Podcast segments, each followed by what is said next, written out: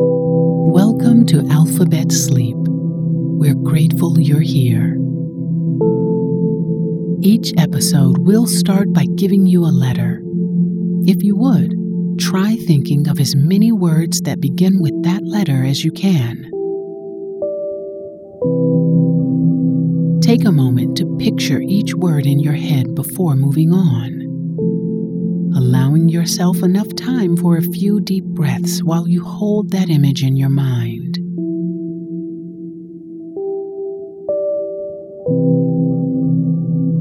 Move on to the next word when you're ready. And if ever you find yourself drawing a blank, it's okay. Simply continue on to the next letter of the alphabet. Or if you'd like, listen closely and imagine yourself a part of the soundscape, taking in all the sensations that come with it. As you visualize this place in your mind, try to engage with as many of your senses as possible. What do you see? What do you smell? What can you touch? What do you feel?